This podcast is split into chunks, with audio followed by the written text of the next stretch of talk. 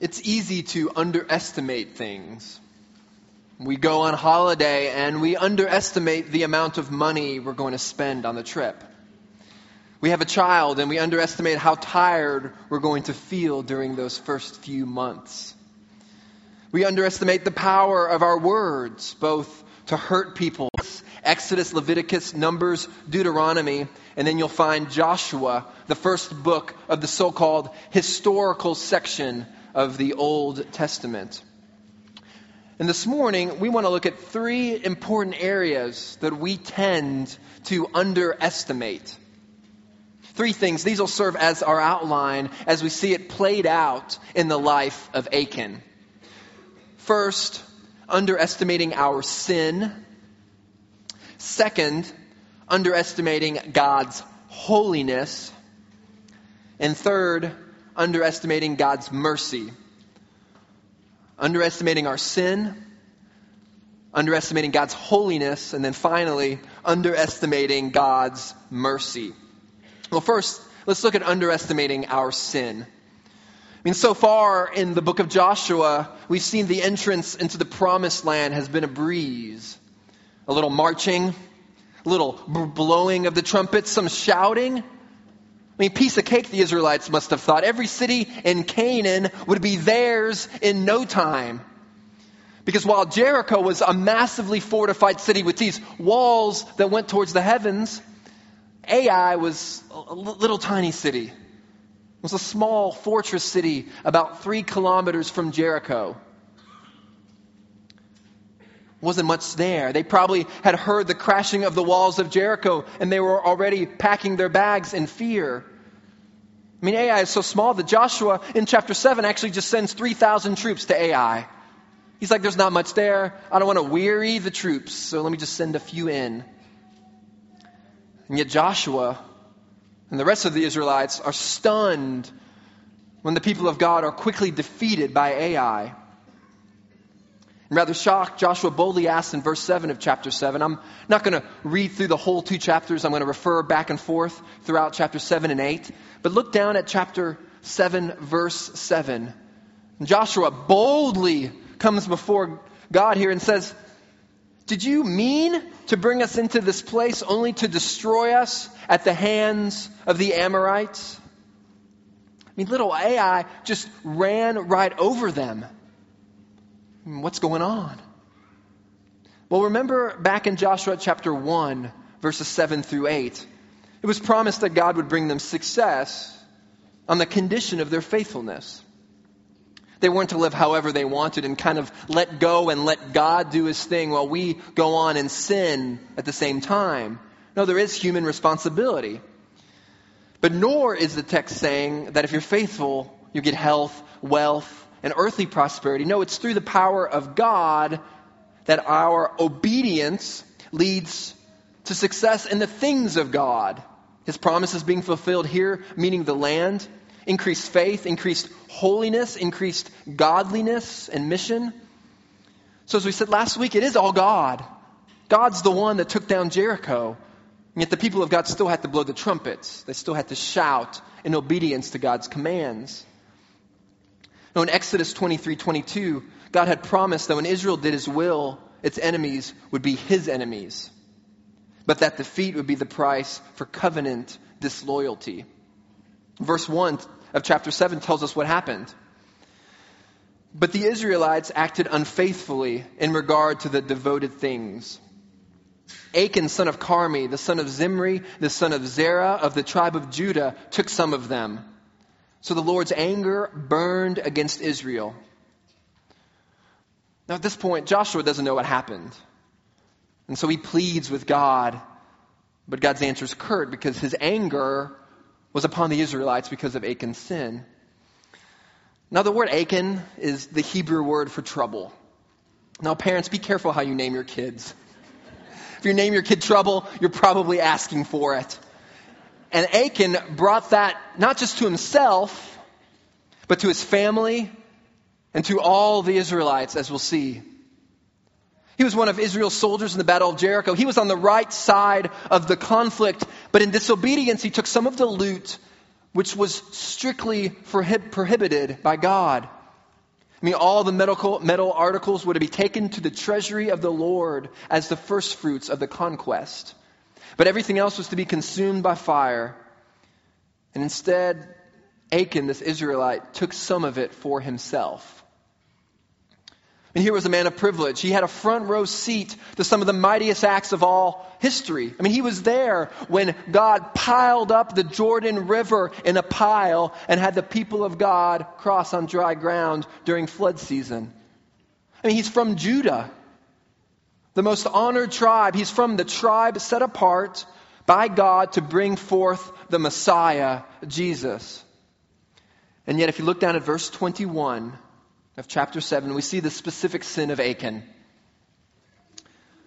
When I saw in the plunder a beautiful robe from Babylonia, 200 shekels of silver and a wedge of gold weighing 50 shekels, I coveted to them and took them. They are hidden in the ground inside my tent with the silver underneath.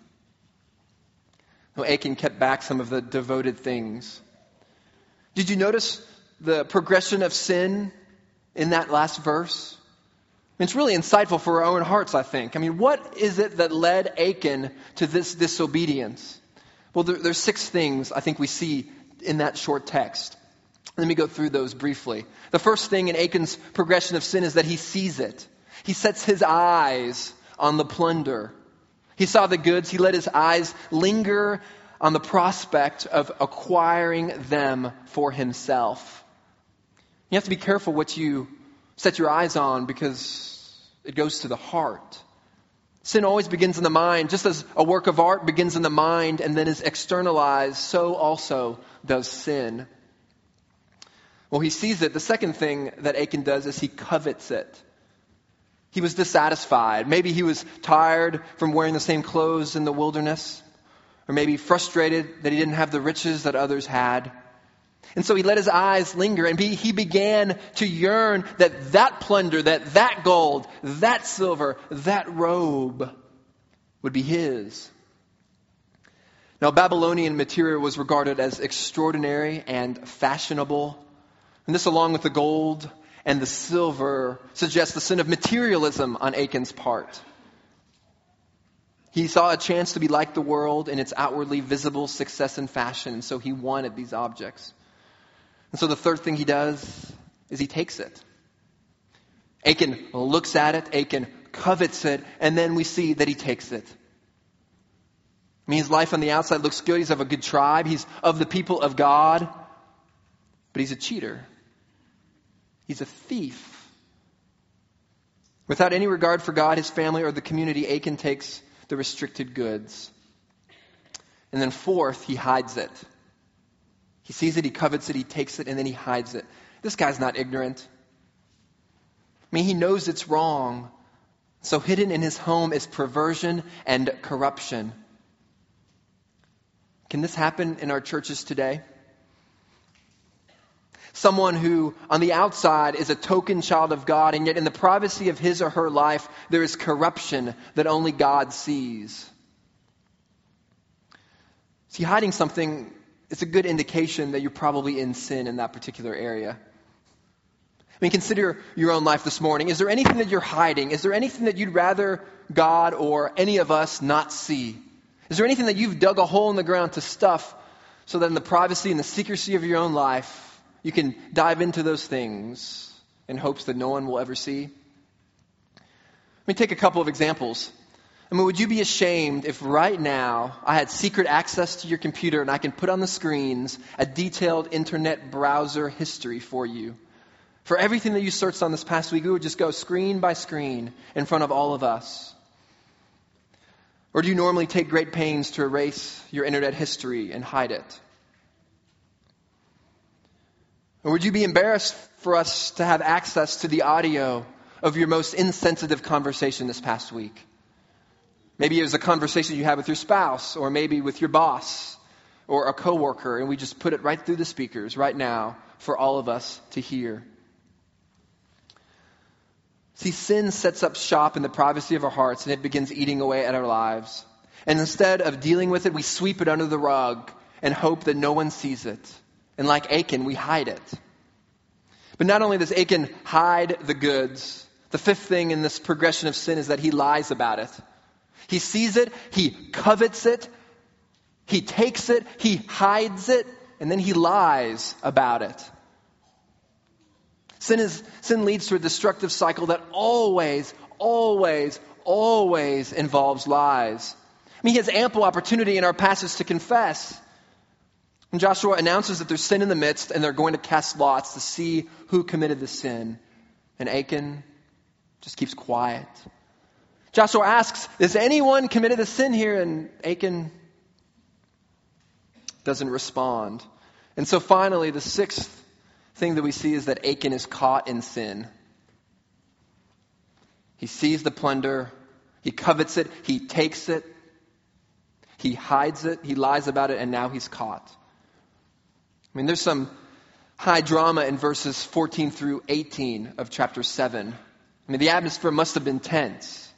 Huge numbers of non war veterans, women, children, non military males probably turned out to see who was guilty. The way they figured out this was by casting lots. It was a primitive means of figuring out God's will. We don't do it anymore. Well, the high priest, the way they would do it is they take two rocks. One rock that symbolized yes, and one rock that symbolized no, and they'd put it into a piece of pottery. And they'd shake the pottery, and whatever rock came out, that was the answer to God's will. So what they would do in this case is they would take first the 12 tribes of Israel. They would divide it into six tribes here and then six tribes there. And they would say, is the guilty from a member of one of these six tribes? And they'd shake the pottery, and if it came out yes, then they knew that they could eliminate those six tribes and then concentrate on these six. Then they would divide those six into three tribes, and they'd do it again. They'd, they'd, they'd shake the pottery, and then depending on what rock came out, they'd know how to divide up further. And they'd go through the tribes like that. Then they'd go through the clans and the families and then individuals in the families. And as they're doing this, I mean, what has Achan got to be thinking? We don't know. He doesn't say anything. He probably thought, well, they won't find out me, and there's two million to one odds. But as the odds kept, kept getting narrower and narrower and narrower, even identifying his family, there Achan remained silent. Even when it came down to just two men, Achan and another man, you would think that in that moment, Achan there sweating, about to be found out, you think at that point he would repent. At that point he would confess. At that point he would plead for mercy and grace. And yet, as you read through the chapter, you see none of that. It was only finally when the lot was cast and all of Israel knew that it was Achan who had sinned. And Joshua stared him straight in the eye. It was only then that he confessed. You see in verse 20. It is true, this is what I've done. When I saw it, I coveted them, and I took them and I hid them in my tent. And then comes what I think are the most chilling words in the passage down in verse 23. They took the things from the tent, brought them to Joshua and all the Israelites, and spread them out before the Lord. Now, the stolen objects were not only placed before the people, but they were spread before the eyes of a holy God, as all sin will be. Even if sin is not caught by a human in this life, we know for certain that nothing, nothing, nothing escapes the gaze of God. Now, we need to take our sin seriously. All too often, we underestimate our sin. And maybe you're sitting here this morning and you're thinking, what's so bad about what Achan did? Because in a few verses later, we're going to see that Achan is condemned to death for this. You might be thinking, I'm sure it was bad. He stole some things. But see, God had warned the Israelites not to take any of it because it belonged to him. Achan disobeyed God. He ignored that warning. He didn't trust God's provision. He didn't abide by God's rules. He made his own rules. He went rogue. He became the God of his universe. It was utter rebellion. He had stolen from God himself. Now, friends, sin is nothing short of cosmic treason. It's treason against a perfectly pure sovereign. It's an act of supreme ingratitude towards one to whom we owe everything, the one who has given us life itself.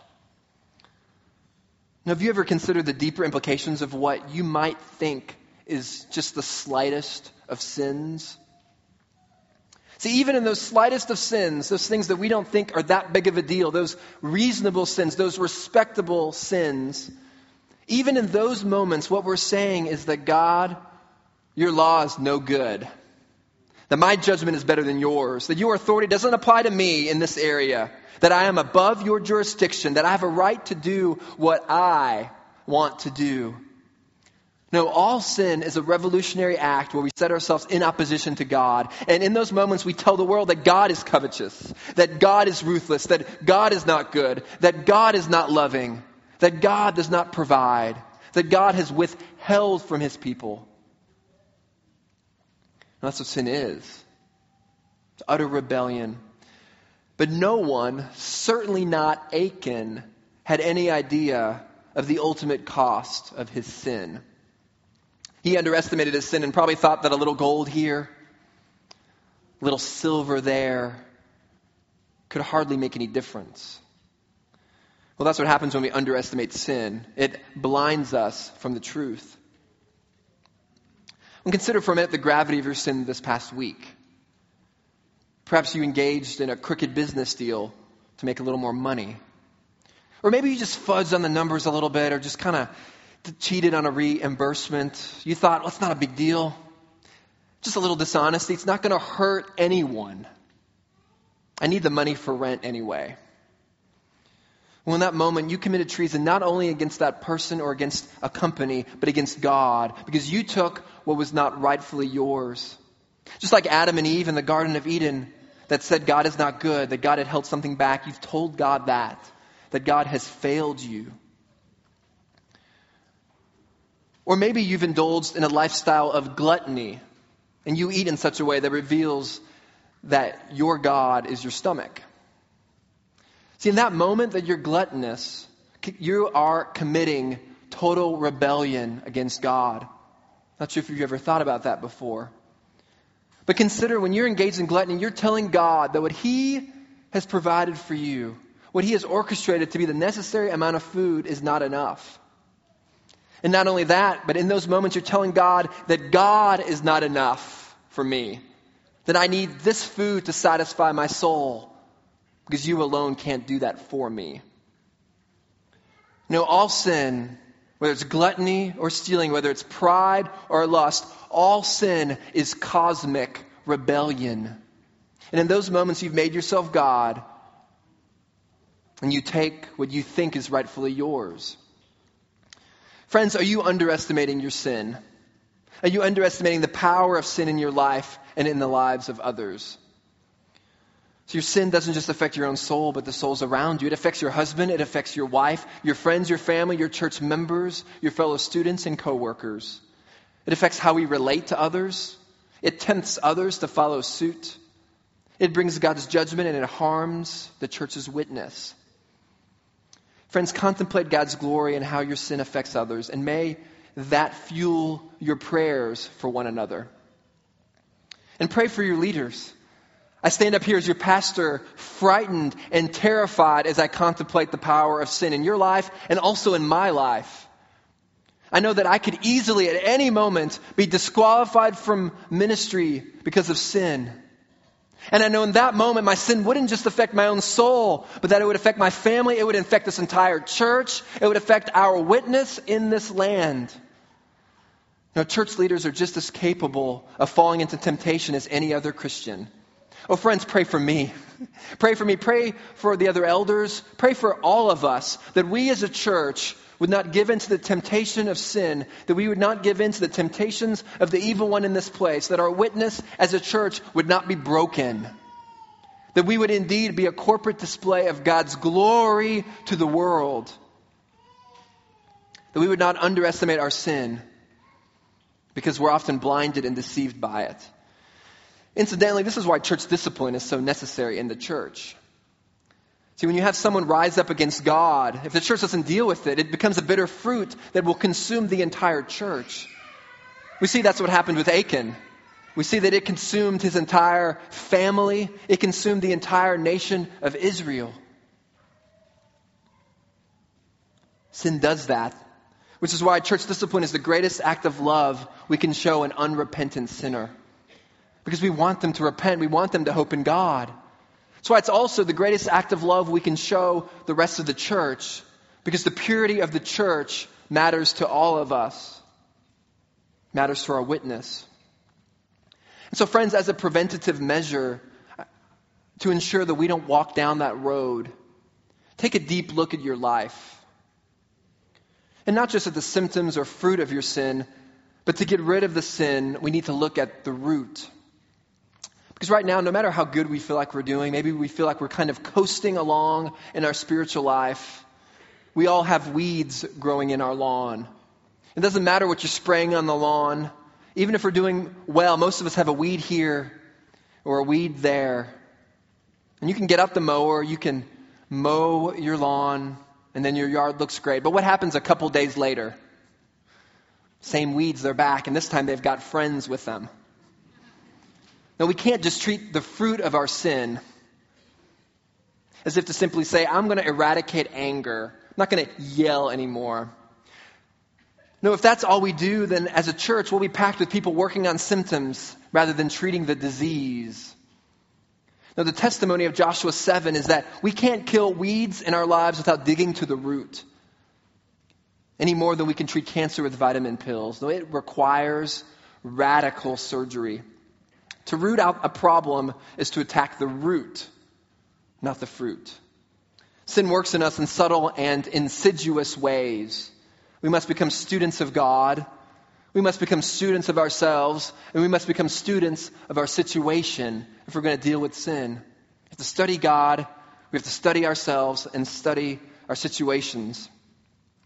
Jonathan Edwards once said, Resolved, whenever I do any conspicuously evil action, to trace it back till I come to the original cause, and then both carefully endeavor to do so no more and to fight and pray with all my might against the origin of it. No, friends, take time this week to study your life. If you're struggling with singleness, you may have a contentment problem and are bitter that God hasn't provided for you. If you're having a marriage problem, then perhaps you also are struggling with a contentment problem, bitter that God hasn't provided a different spouse for you or bitter that God hasn't changed your spouse according to your own liking. If you're having a problem with your boss, you may be struggling with pride. It may not be the boss's problem at all. It may be the problem with your heart. That you're wrestling with pride because your boss doesn't treat you the way you think you deserve. Now, check the root of your sin and don't ever underestimate it. But that's not the only thing we see in this passage. We also have a tendency to underestimate God's holiness. That's the second point here in our passage is underestimating God's holiness. Now, some who read these chapters of the defeat at Ai, some of it would say there are two reasons for the failure. The first is manifestly because of self confidence. They would say that the Israelites failed to conquer Ai because they were prideful. They only sent 3,000 troops because they thought that, uh, that they could handle it in, with little means. Well, second reason for failure that some say is because Israel failed to pray. They failed due to a neglect of prayer. Now, we'll see next week that both of these things come into play, that they are important, but they're not tied to the meaning of verses 1 and 26. No, verses 2 through 5 that talk about the defeat in Ai need to be interpreted in light of verse 1 of Achan's sin. No, the people of God failed because of God's judgment. Their overconfidence, if it was such, was the result of God's anger leading them to destruction, not the reason for defeat. No, they failed utterly and foremost because there was sin in the camp and God judged them. John Calvin discerned this. The great reformer said, When the 3,000 or thereabouts were repulsed, it was only a just recompense for their confidence and sloth. The Holy Spirit, however, declares that fewness of numbers was not the cause of this discomfiture, and ought not to bear the blame of it. The true cause was the secret counsel of God, who meant to show a sign of his anger, but allowed the number to be small in order that the loss might be less serious. I think Calvin says rightly that the small numbers that went to war was actually God's grace. And that the people failed not because of terrible strategy. They failed not because of prayerlessness, though both are in play. The text says that God's people ultimately failed because they were under the just wrath of God. Sobering to consider. And yet we can understand that.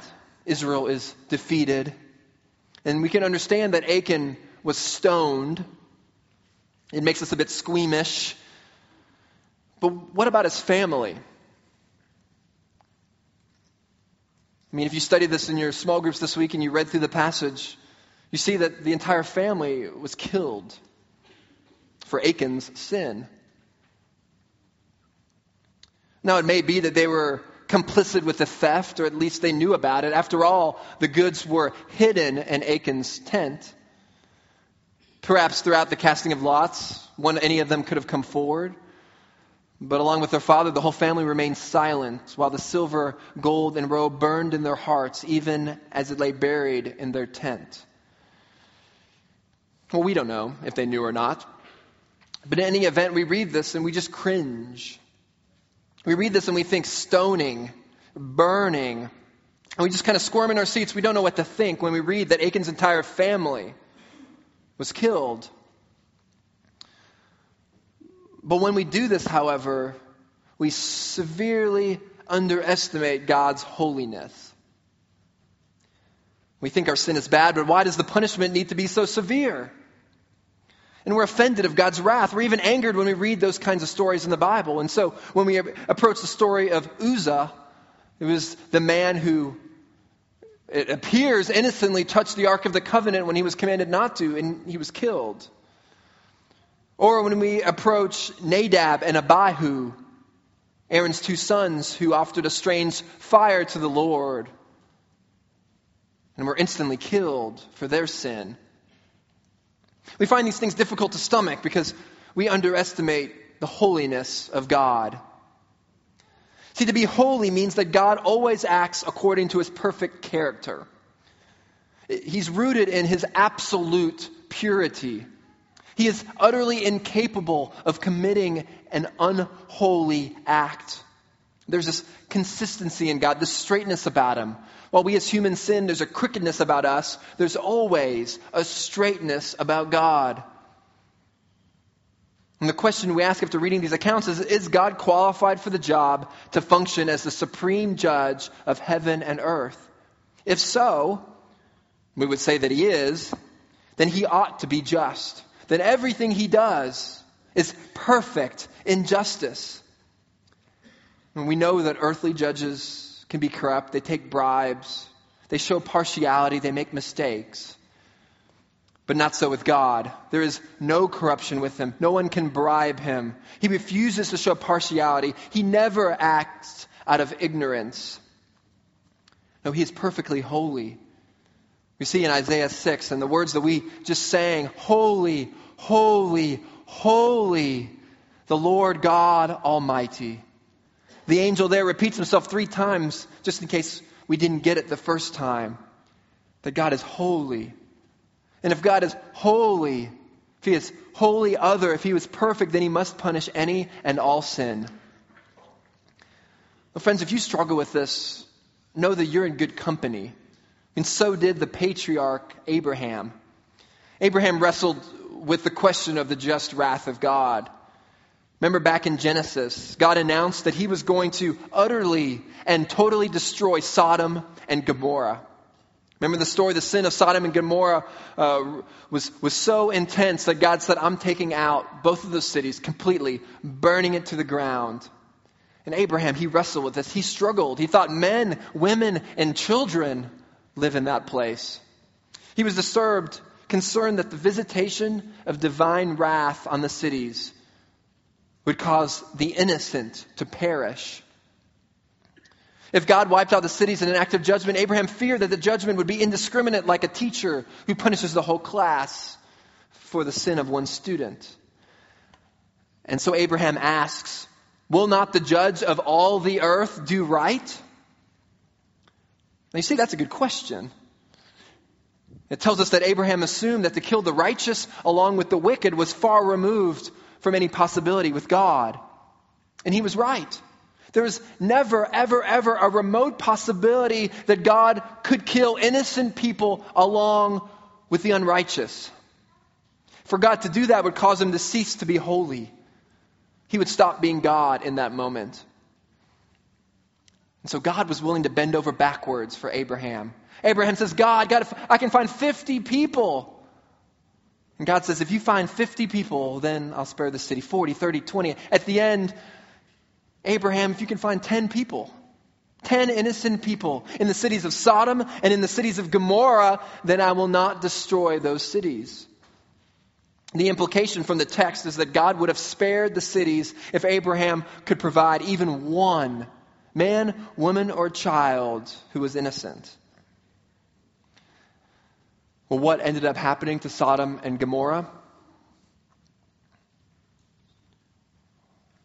They were, they were completely destroyed. But no innocent people perished because there were no innocent people. Romans 3 says there's none righteous, not, not one. So when God enacts the death penalty, is he, is he unjust? By no means. Remember that God voluntarily created us, that He gave us the highest privilege as image bearers.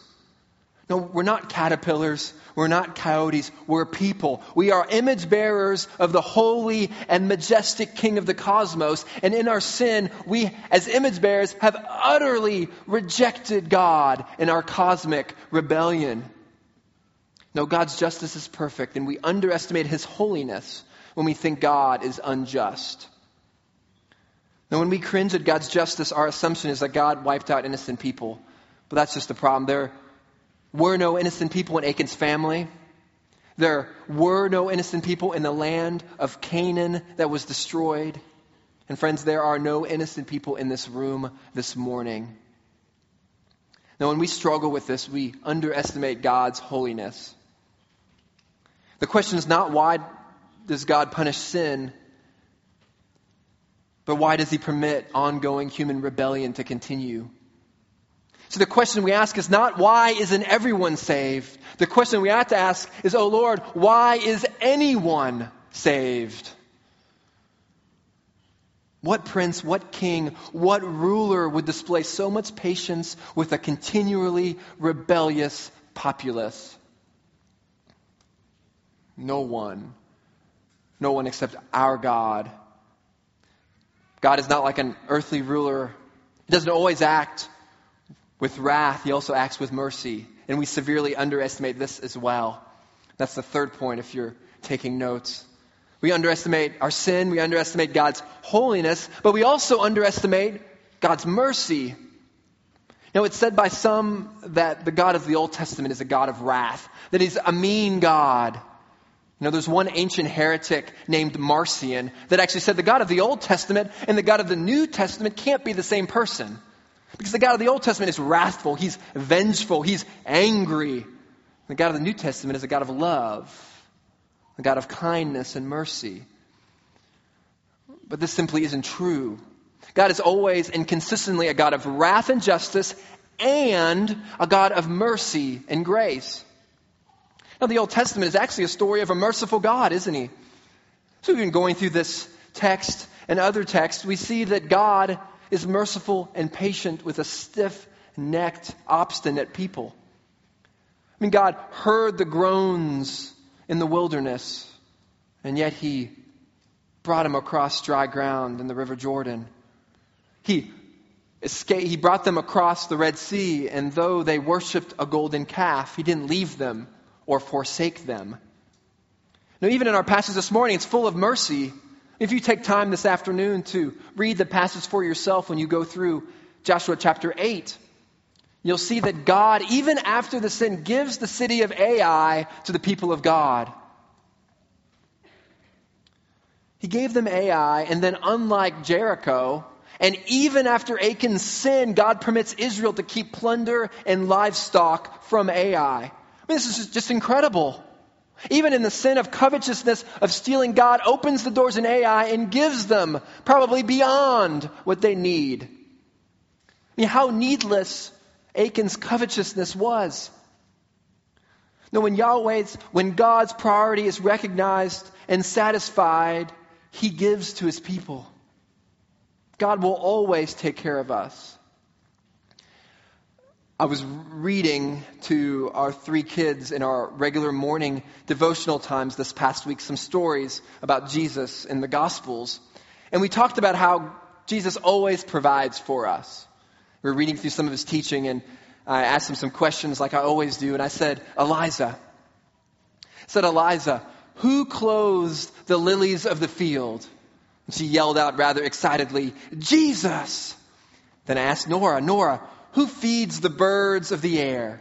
Then she yelled, Jesus! And then asked little Judson, Judson, who takes care of us? And he yelled, mm. I'm, I'm assuming that was Jesus, but I don't know. I'm hoping so.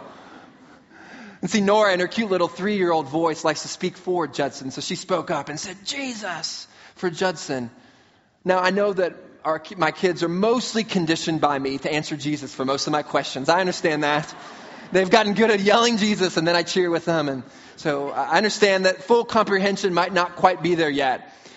But as I went through my day later on, feeling discouraged, feeling uh, discouraged and struggling for contentment as I sat in my office, I remembered back to the morning, and I remember those cheers, those loud yells of my kids, reminding me that Jesus always provides for us, that He always takes care of us. Not only that, He provides forgiveness for us. In Joshua 8, 30 through 35, as the Israelites celebrate covenant reaffirmation, God reaffirms to them at the end of the passage that He's going to give them the land that he offers forgiveness. And his forgiveness is most clearly seen to us today in the most brutal act of divine vengeance ever recorded in Scripture. See, Marcion, the heretic, was wrong. If you want to see the greatest display of God's, display of God's wrath and mercy, you find it both in reading the Old and the New Testaments. Because the most violent expression of God's wrath is actually in the Gospels when we look at the cross. If a person ever had room to complain of injustice, it was Jesus. He was the only innocent man ever to be punished by God. If we stagger at the wrath of God, let us stagger at the cross. Here's where our astonishment should be focused. If we have cause for moral outrage at what we see in the Bible, let it be directed at Golgotha. Because it was there that God poured out his wrath. He poured out his judgment on Christ, who became obscene to him. Christ was cursed for our sin, which he bore upon himself. He took what justice demanded. And we so easily forget the magnitude of Christ's death and resurrection. We too easily forget that he took the death that we deserved, and that in his mercy, we were spared. And so we underestimate God's mercy. Even the picture of judgment at the end of our passage is mercy towards us. Look at the end of chapter 8. At the end of all the battles, the king of Ai is captured and he's hanging on a tree. Look at verse 29. He hung the king of Ai on a tree and left him there until evening. At sunset, Joshua ordered them to take his body from the tree and throw it down at the entrance of the city gate. And they raised a large pile of rocks over it, which remains to this day. Now, until evening, the king's body hung on a tree because it was accursed of God. It was a reminder to all of God's judgment. And yet, in God's kindness for them and for us, this points us to still another picture of his mercy. Because hundreds of years later, another king would hang on a tree. This time it would not be any ordinary king, but it would be the king of the Jews who would hang on this tree. And as Galatians 3 tells us, This king became a curse for us. He hung on this tree until the evening, taking our curse, taking our punishment upon himself. And this king willingly hung on that tree, cursed so that we might never be cursed, but instead saved from our sin. Oh, friends, how could we meditate on that picture and ever underestimate the mercy of God again? Who can turn the valley of Achor, where Achan and his family died, into a door of hope? We certainly can't do it. But there's one who does Jesus. He has done it by taking trouble upon himself. He was troubled for us. He went down into that dark valley of judgment, dying in our place in his own valley of Achor, in order that he may raise us up in the hope by his resurrection. And when you trust in Jesus, you get a stunning reversal. I mean, have you noticed that we've witnessed the stunning reversal of the fates of Achan the Israelite today, and two weeks ago of Rahab the Canaanite? I mean, Achan was the heir to the renowned family line of Jesus, and yet he suffers the fate of Canaanite Jericho. While Rahab, as Canaanite as they come, escapes it. I mean, Rahab, the ultimate outsider, becomes an insider in Israel by submitting to God's authority. While Achan, the exemplary insider, becomes an outsider by rejecting it. Achan makes himself a Canaanite while Rahab makes herself an Israelite. So the point is not your birth, but your belief. The point is not who your parents are, but your profession.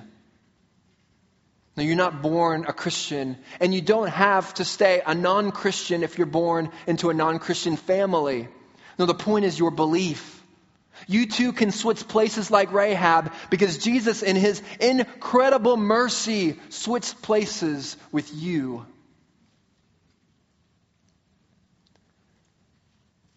Trusting in this good news will change you. Don't underestimate God's mercy. As a Christian, we don't get what we deserve. And it is this very truth that we meditate on this morning as we approach the Lord's table. This is one of the reasons we have communion as the people of God. It's to contemplate the mercy we have received by seeing our death placed on Christ. And we are to examine our lives in light of this. 1 Corinthians 11, 27 through 29 gives us instruction and warning and says, that whoever eats the bread or drinks the cup of the Lord in an unworthy manner will be guilty of sinning against the body and blood of the Lord. A man ought to examine himself before he eats of the bread and drinks of the cup. For anyone who eats and drinks without recognizing the body of the Lord eats and drinks judgment upon himself. Friends, if you're here today and you're not a follower of Christ, the Bible urges you to let the bread and let the cup pass you by. We'd ask instead that you take some time to consider Christ's sacrifice on the cross to bring salvation to sinners. You may actually be sitting here and listening to this realizing that you're in such deep sin that there's no hope for you to be good enough to achieve God's love, to achieve His grace. And friend, you would be absolutely right. On your own, you can't. That's why Christ died. For if we could earn salvation on our own, then Christ's death would be in vain. But it wasn't. It was our only solution. It is our only way for forgiveness, is to accept this sacrifice on our behalf. None of us can fight sin on our own and cleanse our hearts from sin. Now, Charles Spurgeon, the great British preacher, likened the heart to a vast reservoir out of which flow many water sources. Spurgeon showed us that if a reservoir is poisoned, only cleansing the water would do. Changing the pipes wouldn't fix the problem. Replacing the man who regulated the thing wouldn't fix the problem. Fixing and changing the engine wouldn't fix the water. You have to cleanse the water itself. Friend, the only way to change a person is to cleanse your heart. Friend, come to Christ today and He will give you a new one. Believe in Him today to save you. If you're a believer here and you're involved in unrepentance and something that you're still hanging on to, something you haven't asked for forgiveness for, something you haven't stopped, just pause for a minute today. Just stop. Let the bread and the cup pass you by and repent of your sin. Friend, there's no better thing for you to do today than to cut off the sin that so easily entangles you. And for the rest of us, take some time this morning to examine your heart and evaluate the sin you're struggling with. Ask yourself, what is it that my heart clings to and relies upon? Is there something besides God that I'm clinging to for my ultimate security? And there may be a lot of things, but why don't you start with one today? Identify an area that you can begin to work on now. Because as one who goes into a forest to chop down trees, you don't take out all the trees in the forest at one time, but you take them out one by one. Friend, do the same today. Check your heart. Take one area of sin today, begin working on it. Search out the root. Fight it with prayer and get help from another Christian brother or sister. May that be our exhortation for all of us today and this week. Search our hearts for one area to work on and find a friend to talk it over. Bring it out into the community and get help. Let's work together. Well, before we proceed with communion, let's take some time now to reflect on this and silently confess before the Lord any sin in our midst.